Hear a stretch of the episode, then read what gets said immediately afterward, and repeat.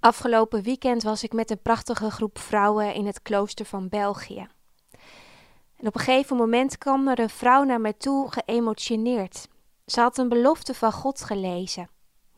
En ze zei: Ik vind het zo bijzonder dat van generatie op generatie christenen hebben geleefd vanuit Gods beloften.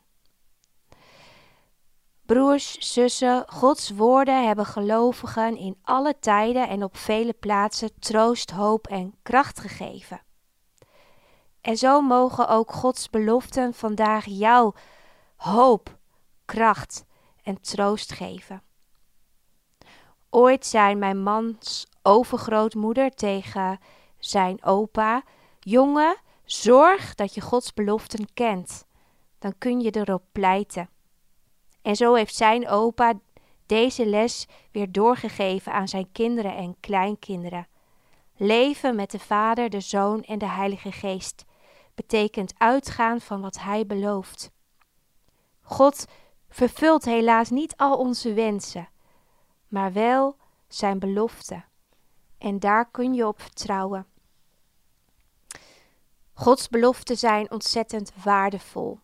Ze willen je helpen om het echte leven te leven, om te geloven. Ze helpen je met God, anderen en jezelf om te gaan. Maar we moeten beseffen dat de beloften van de Heere geen toverspreuken zijn. En daarom is het nodig dat je op een goede manier leert omgaan met de beloften van God.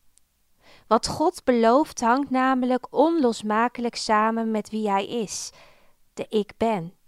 Hij was er en is er altijd. Zonder geloof in Zijn naam en zonder vertrouwen op Zijn werk heeft het geen zin om iets van Gods beloften te verwachten. Door geloof alleen valt Gods woord op de juiste plekken van je leven. Als Gods woord je gids is, broer, zus, dan krijg je vroeg of laat te maken met het spanningsveld tussen Gods beloften en jouw ervaring. Want laten we eerlijk zijn, we merken niet altijd dat God doet wat Hij zegt. Wij zien niet overal dat God werkt volgens Zijn woord. En dat geeft aanvechting. Dat is moeilijk. Want wat doe je als je merkt dat je geliefden moet missen, terwijl ze nog zo jong zijn? Wat doet het met je wanneer de wereld in brand staat? Het is niet gek dat je zo nu en dan twijfelt aan Gods beloften. En toch is het dan goed om je over te geven aan Hem, want Hij is in Zijn werk niet afhankelijk van onze beleving. Geloof heeft gevoel nodig, maar het is ook zoveel meer dan dat. Het komt aan op je vertrouwen. En dat is meer dan beleving. En zo, broers en zussen, mag je vandaag de keus maken om je vast te houden aan dat wat Hij belooft.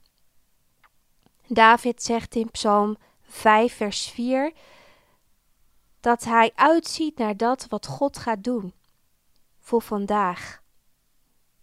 Broers, zussen, zo mogen wij ook deze dag ingaan uitzien naar dat wat God gaat doen. En weet dat ook vandaag de beloften nog steeds gelden. Pleit daarop. Herinner God eraan. Want wat Hij belooft, daar kan je van op aan.